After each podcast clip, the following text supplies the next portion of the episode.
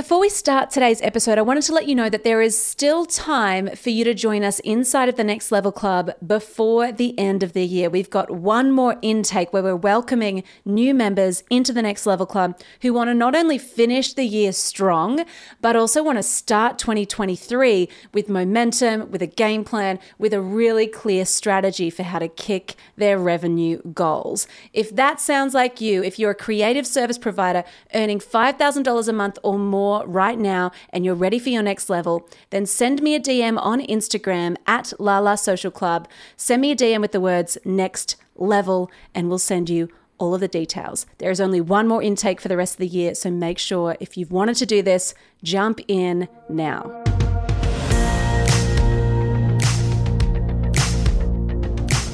Welcome to My Business Playbook, where we pull back the curtain on the steps and missteps of successful people you'll hear a raw and unfiltered play by play of what's worked and what hasn't, giving you helpful advice and insights so you can build your dream business. I'm your host, Laura Higgins, and this is My Business Playbook. Well, hello there, and welcome back to My Business Playbook. It is so, so good to be with you. Today is a very special episode. We are joined by Lisa Gorman. Yes, Lisa Gorman, the founder of Gorman, the incredible Australian women's lifestyle and clothing brand. Now, with 50 plus stores across Australia and New Zealand, Gorman is all about print and color and collaborative projects, and Lisa is the mastermind behind that business. Now, today is really special because we're going to be diving into Lisa's startup journey and the pivotal moments in the growth of Gorman, how she's scaled without losing her creativity. And we're also going to dive into her number one piece of advice for creative entrepreneurs. You're also going to get a sneak peek into what Lisa is working on now. And let me tell you, it is wonderful, it is creative, it's colorful, it's bright, it's all the things you would expect. Lisa is a unicorn, and it was my privilege to have her on the show. I know you're going to love this episode, so make sure uh, you listen in and make sure you message Lisa and let her know that you've listened to it because I know that she would love that too. All right, let's dive in to my conversation with the wonderful Lisa Gorman. Well, Lisa, I am so excited to be chatting with you. We met at the huddle in Orange, and it would have been in was that in March of this year? I think so. I think it was in March. And you were just glorious. You spoke at the event as well. And straight away, I was like, oh my gosh, we need to get Lisa on the podcast. You are, I feel like you have this thing here in Australia because you've built Gorman, such an incredible brand you kind of have this iconic status and you I know you wouldn't say that or think that but you do.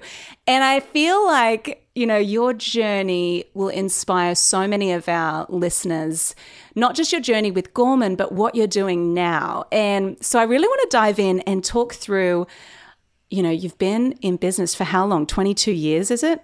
Yes, Gorman. Um, I founded Gorman brand in back in 1999, the 90s. yes, the 90s. So tell us about how you started Gorman. So that was a, a less orthodox um, entry into the world of fashion. Actually, I um, I went to school in Warrnambool, and when I finished high school, um, I went off, um, I came up to Melbourne and, and became a nurse. I did my registered nursing. And I had wanted to work in the fashion industry eh, since I was a kid, since I was a girl, you know, on the sewing machine with the Barbie dolls and my sisters and making dresses and all that stuff. But um, it just seemed like a, a difficult career path. And not that many people I know of had kind of gone into the fashion industry from Warrnambool. So it was fairly, um, you know, it was sort of uncharted territory, I suppose. So I did my nursing and then I ended up deciding to undertake a retail traineeship with a bridal couturier, Mariana Hardwick. And that was really just my entry into the industry. So I went off to retail school. I was working as a nurse part time And then I was at retail school a couple of days a week. And then I was working uh, for Mariana in retail. So eventually, um, I learned, you know, the ropes with her. And over the course of a couple of years, I ended up working as her um, head designer. That all happened in the space of about um, probably about six years. I went from retail into visual merchandising into design. Um, and so that that gave me my education. There was some really amazing yeah. tailors working in that business, uh, and very very hands on. So it was made to, it was a made to measure couturier business. So quite different to um, what Gorman is, but the skills that I learnt there, yeah, not able to be learnt anywhere else. I don't think for me. Yeah. You started with Mariana Hardwick. You quickly kind of figured out, oh, okay, this is something that I really like. Fast forward to you launching Gorman. What was that process like? Because I know you opened a shop really quickly, you had all hands on deck, like, you know, doing your fit out in Fitzroy. What was that process like from, okay, I, I think I should do my own brand to, oh my gosh, I think I've got to fit out and I think I've got a label and I think I'm actually doing this. Yeah, that was um so in my in my sort of um, latter years at Mariana Hardwick, I started creating more of my own product and I was always quite hands-on with sewing and the sewing machine and I would still make a lot of clothes. And I was sharing a house with the girls that founded Fat 52 for those of you that um, old enough to know Fat 52. It was an amazing multi branded concept store in Fitzroy. So I would I, I, created a collection and I started wholesaling from from 1999, and that really expanded quite quickly. There was a very healthy Australian design scene. Uh, there were stores like Subway DC in um, Perth. There was Alice Euphemia in Melbourne. Um, there were several stores in Melbourne, Fat, as I mentioned, and they were really keen to uptake young Australian designer fashion, which was a great platform for launching. So I wholesaled for a few years, and then I thought, well, is this a business? I don't have any staff. I'm still working out of my bedroom. You know, it seems to be ramping up. I think I had 53 wholesale accounts at that point. So I took on a lease for my office and I employed one person and I started to back down on my other two roles in nursing and as designer for Mariana to give Gorman a bit more time.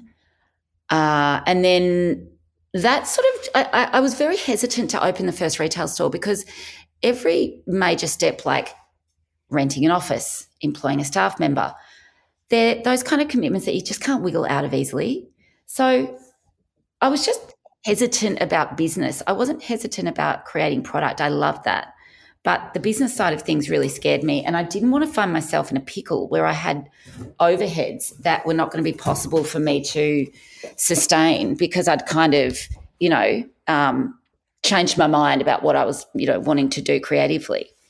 But after five years of wholesaling, I ended up um, opening the first Gorman store, which was in Chapel Street, Prahran, closely followed by Brunswick Street, Fitzroy. And once I had one open, um, it all sort of rolled out pretty quickly from there um, to, to three stores. And then eventually, yeah, fast forward another 20 years time and then by then i think now there's there's 52 stores and the thing that I, I, feel like in your journey and and maybe it's the breadth of time but it it just feels like for you, there seemed like, the, and I, I know maybe you just make it look like this, but there seemed like this effortless kind of vibe to it. Is that just how it looked? Or did you feel like once you were in your kind of zone, you were like, no, no, no, this is, I'm doing what I'm good at. I've got other people helping me with what I'm not good at. What, what was that kind of like for you? Well, I, first of all, I take that as um, I'm very flattered if that's how it looked on the outside. um, yeah, it sort of uh, yeah. That's that's funny that you say that because that's not how I felt most of the time. I felt that um, yeah. I felt that you know, and this came about particularly um, in the past fifteen years of the of my time in the brand was the collaborative process was so important for me. Um, and I was never short of ideas. That's something that I haven't struggled with. Um, and I suppose ultimately that that kind of was the essence of having, you know, a variety of um, offerings coming and going at any one time. I, I would get very excited about um, what it was we had coming up, what what it was we had in now, and what I'd learnt from um, from previously. So once I got a bit of a structure under my belt, I did find it easier to focus predominantly on the creative. The business side of things in the first seven years of my business was I found quite difficult. You know, I, I was growing a, a brand. I was at the size where it's hard to employ people that are um, really highly skilled or highly knowledgeable, but it's almost that that's the time of your business that you need them more than anything.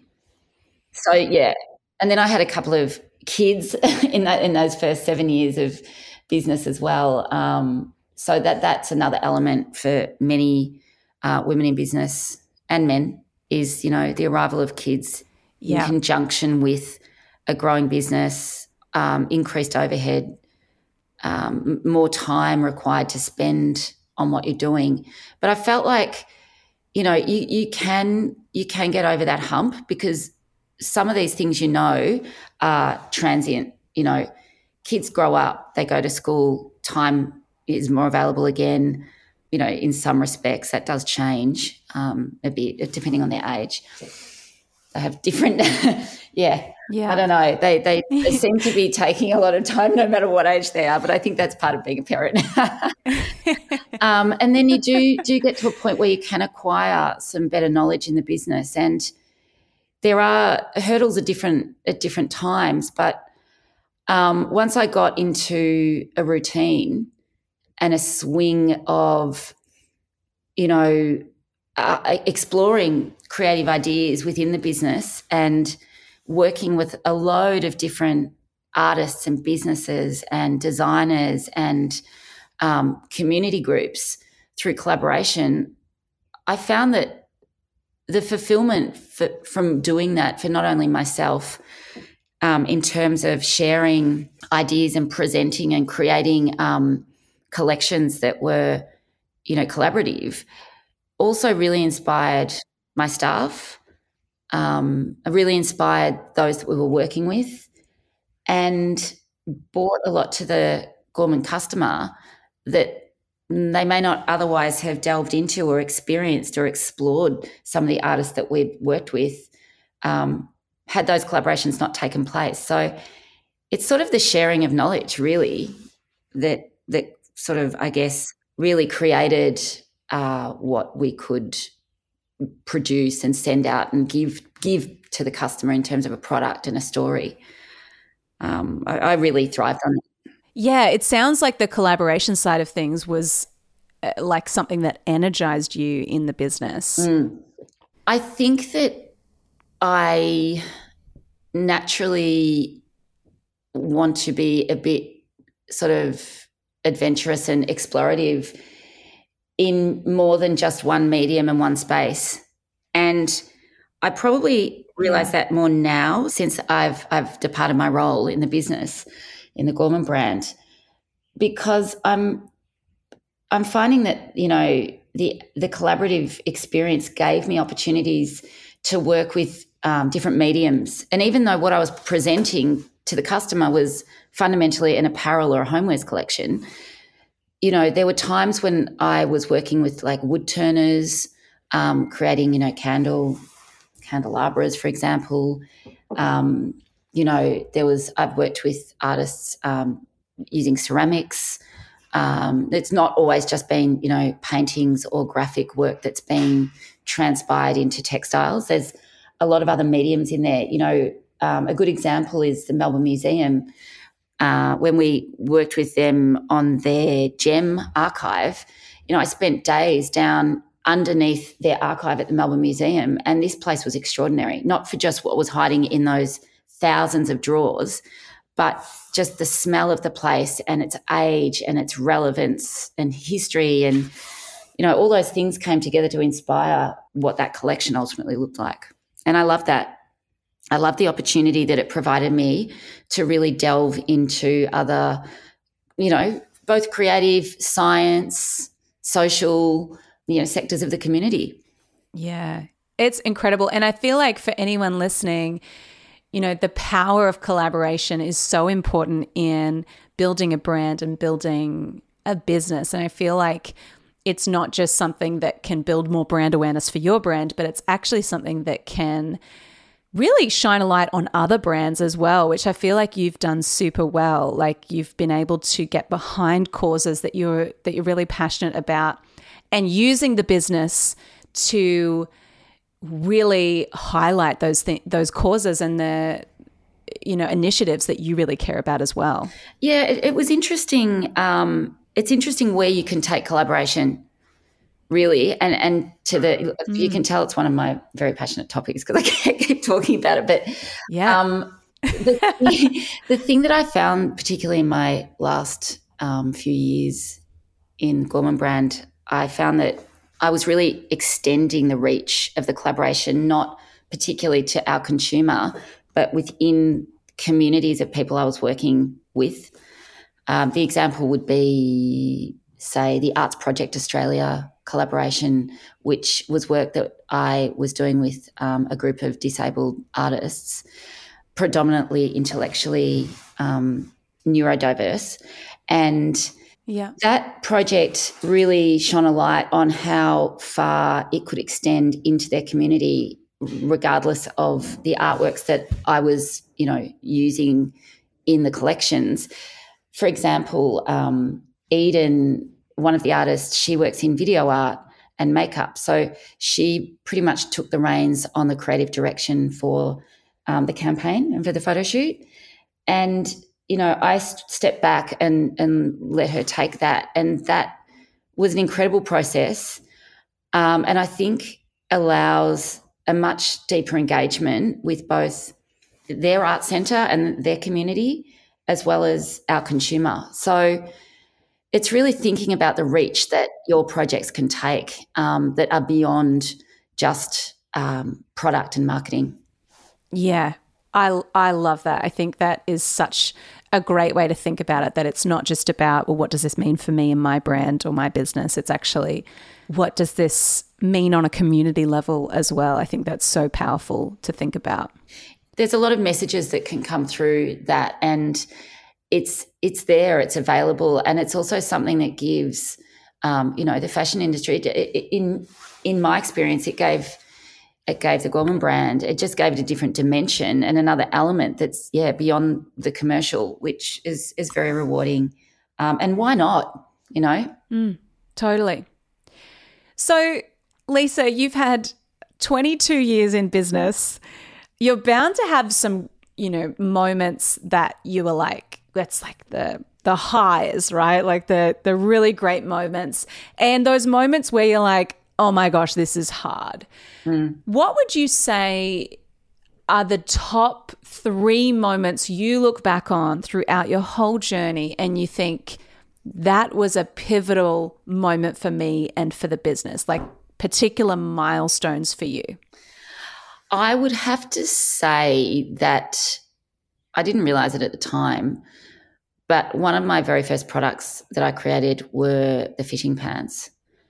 And I ran them for yep, years yep. and ran many pairs of those fishing pants. But they were one of the, I think they, they were the first product. And it's just so crazy thinking back now that, um, like, that's a bit of a needle in a haystack situation to create a product when you don't even have a brand and really you only need to do one item that pretty much kickstarts the rest yeah. of it. So that was a, definitely a pivotal moment, be it very early um, in in the brand's days. But I think that that worked.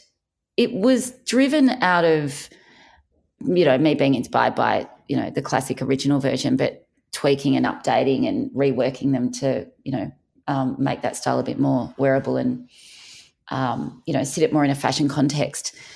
Uh, but yeah, I had no idea that that was going to be the thing that, and that allowed me to run the business without any overheads because it was one product. So I could sort of keep the stock you know, in boxes in a corner at home.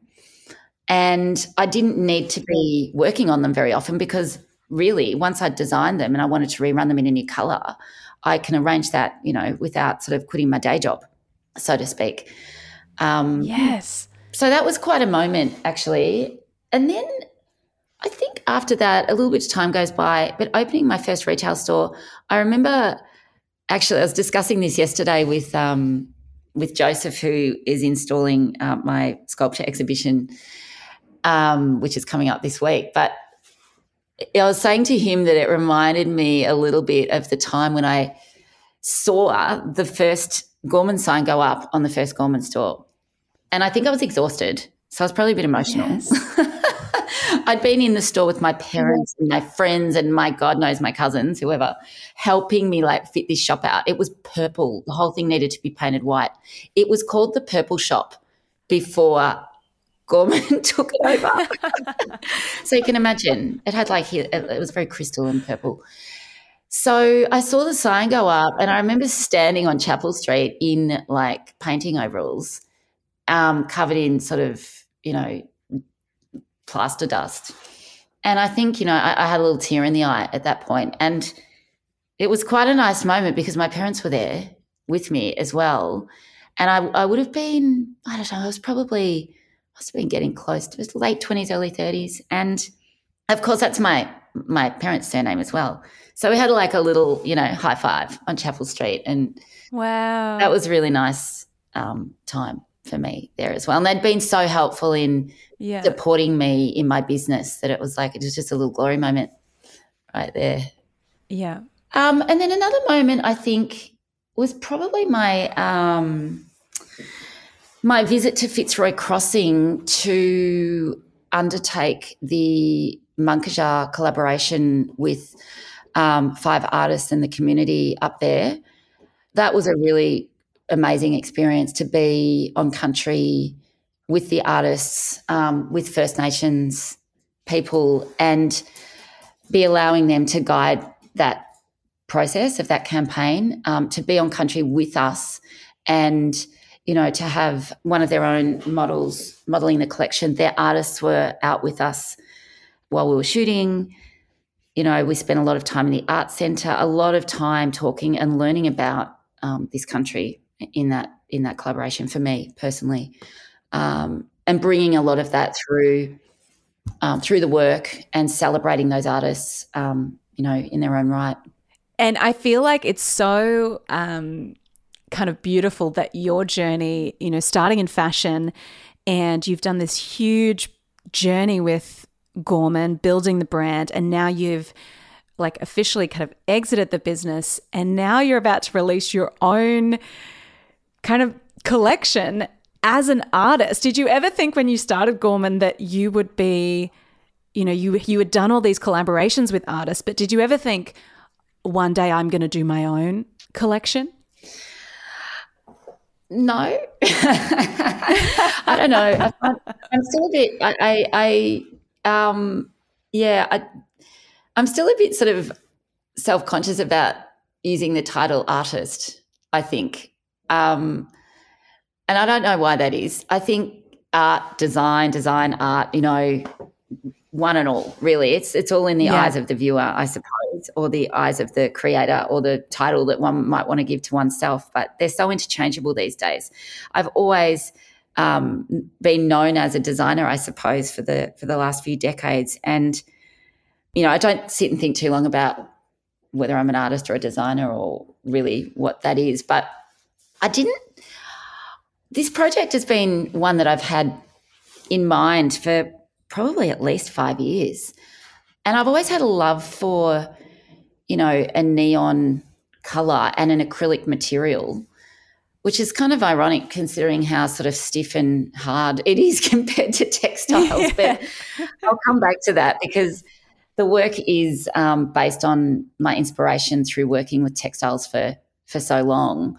Um, but the medium has certainly changed.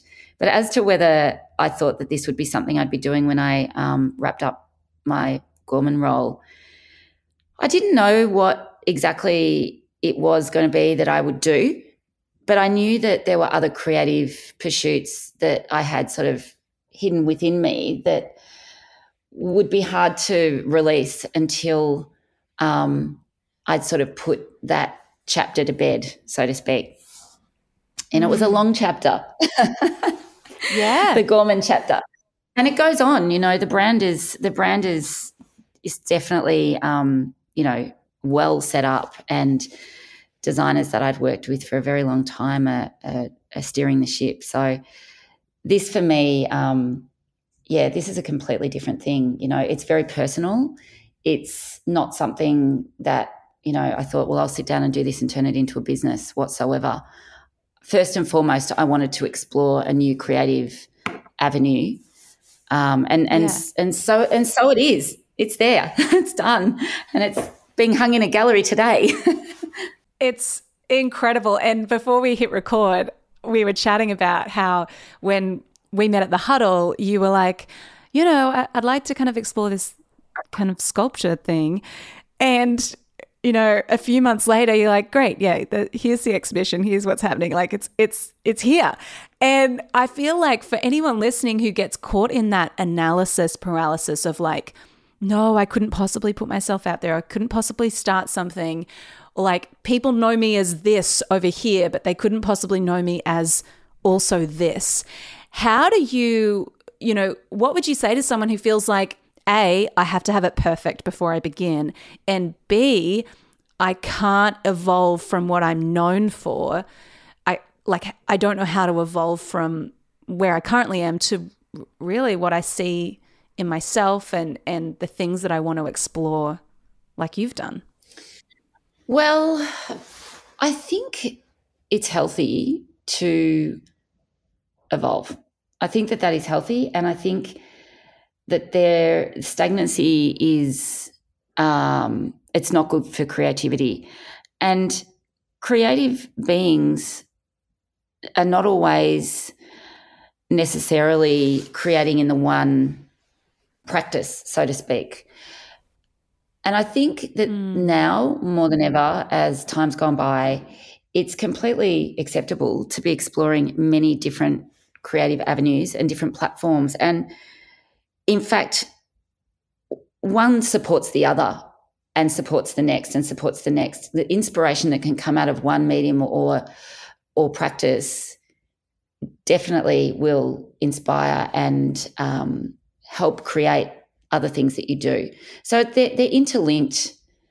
Um, and, and I would say that, you know, in my experience, yes, it is a little bit, um, you know, you're putting yourself out there all over again. It can be a bit nerve wracking because there are preconceived ideas of what you do and, and who you are.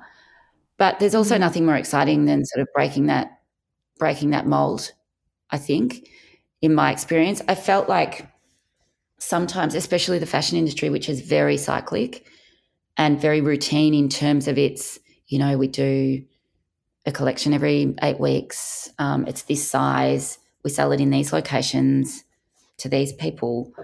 Um, that can become really routine, even though the product yeah. itself changes.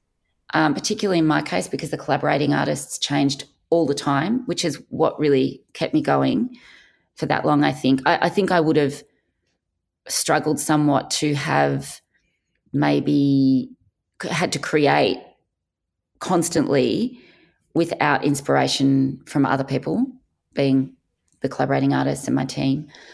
Um, yeah. So, yeah, I just see it as an extension of, of what I've done before.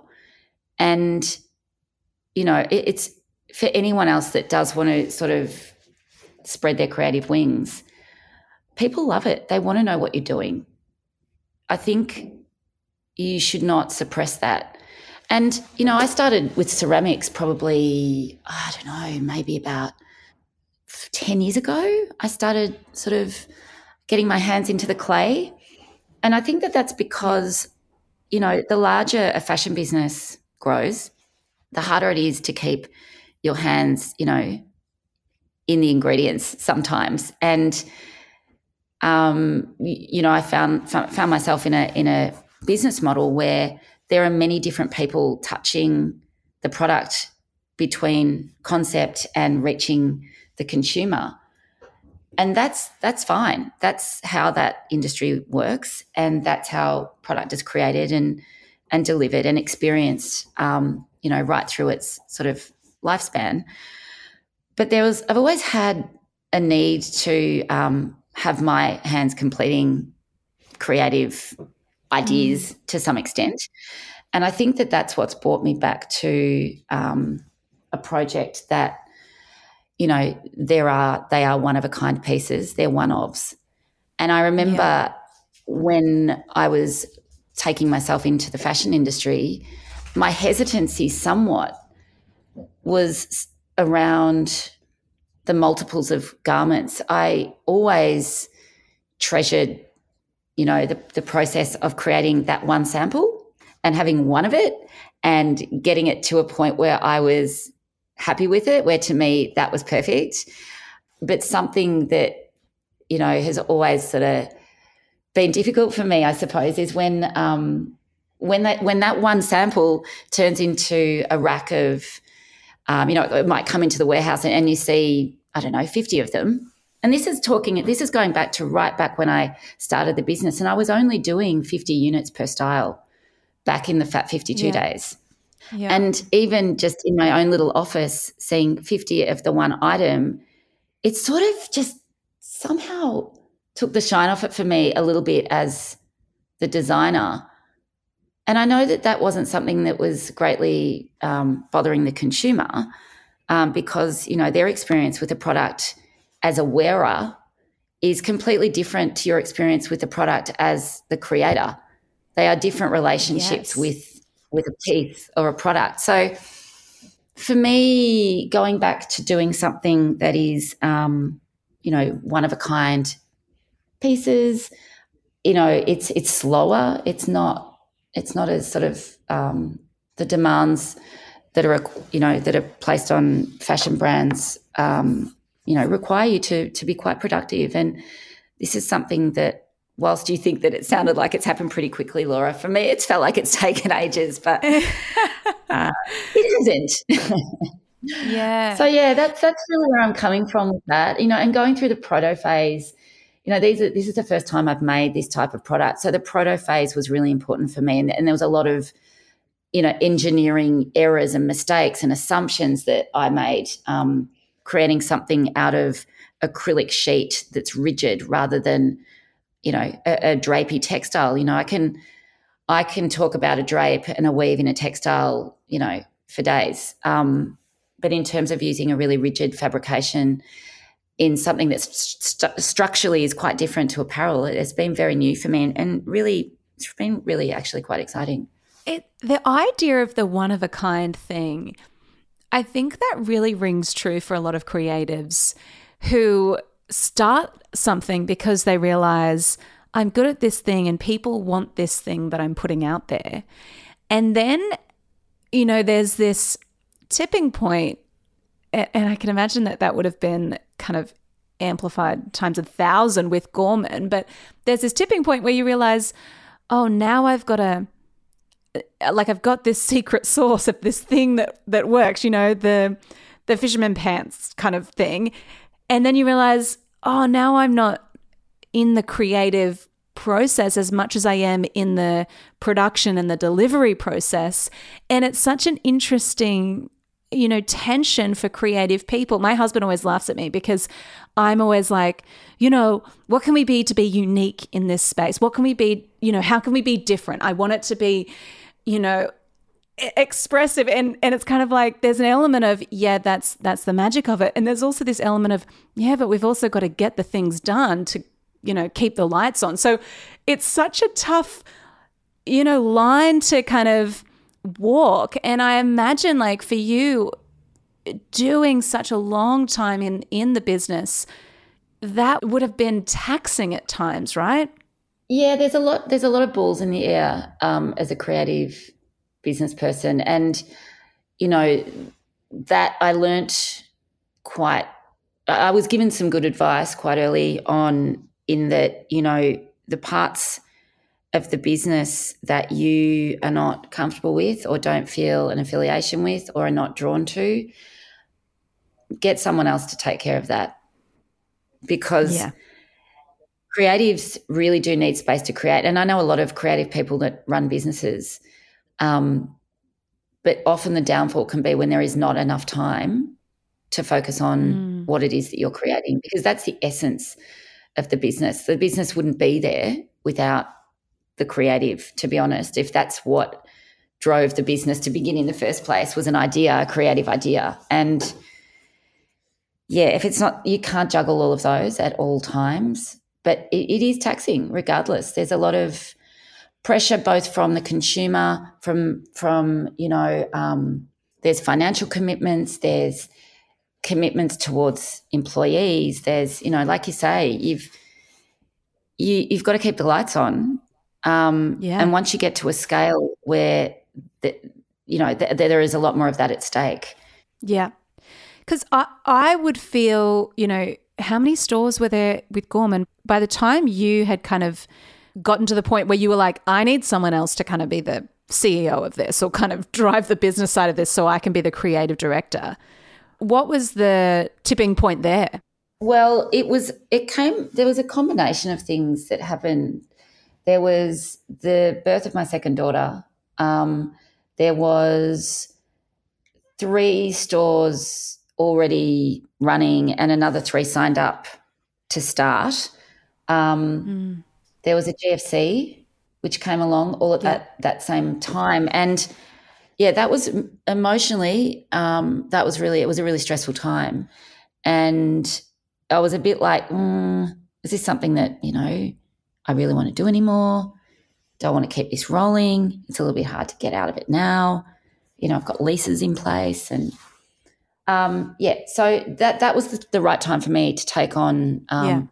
You know, partnership to actually manage some of those things. And and you know, that is a different beast as well once um, partners become involved in any business.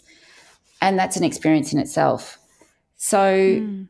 you know, there there is definitely value in getting the right people into your business, um, and it's something that you don't always you can't always plan for that ahead of time because you don't you don't know, especially in your first business.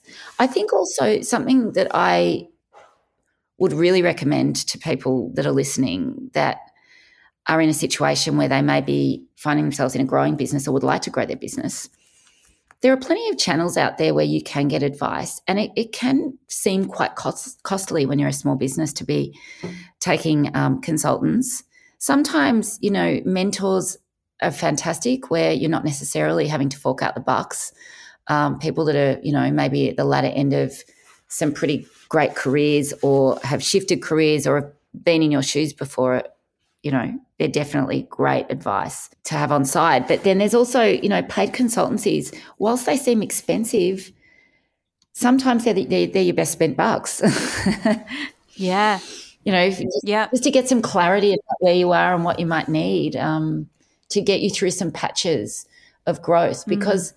Growth goes along and then it plateaus down a bit and then you'll find that the next little phase is a bit easier, but then it hits a wall and – you know, it can change your product too. Growth can change what your product needs to be because suddenly you've got a lot more customers and therefore that's a lot higher percentage of a particular population and you know you can find that you you're needing to meet the demands of the consumers as well so yeah yes. so a little bit of advice can go a long way when you're in the growth phase I, I totally agree, especially as a creative, because you're right. Like, if we lose our little creative spark, we lose the essence of the business. And it's not just kind of living in a, like, you know, off with the fairies all day, every day, kind of just being like, I just want to be creative. It, there is an element of like, you got to do the work and, yeah, keep the lights on kind of thing. But what would you say to someone for in your journey?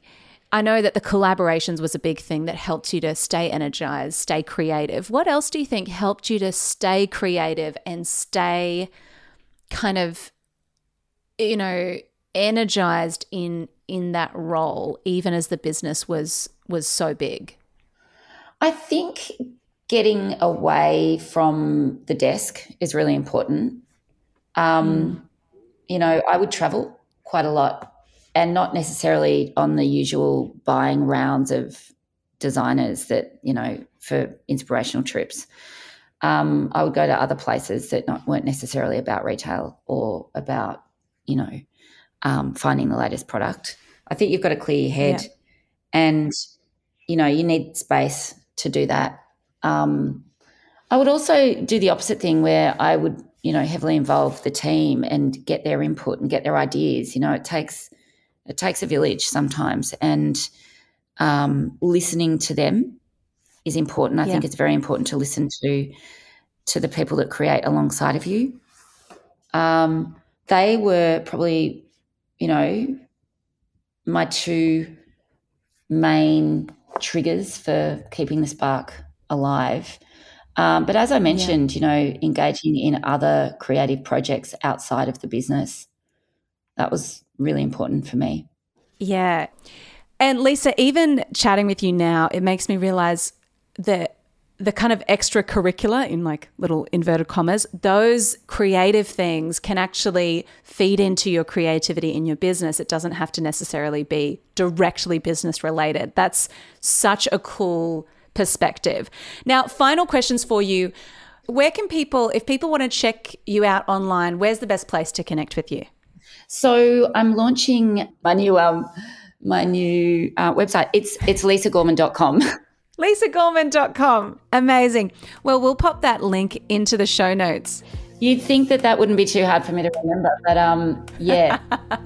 Incredible. Well, Lisa, thank you so much. Thank you for being so open and candid about your journey. It's so inspiring for me and for people in our community and so many other women in business. So, thanks so much for sharing. Thank you, Laura. It's so nice to chat with you again. Um, and thanks to anyone that's listening.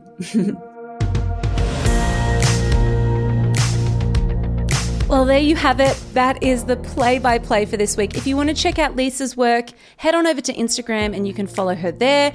Also, head on over to our show notes and we've linked her website, we've linked her Instagram, we've linked all the things you need to know to check out her beautiful work as well.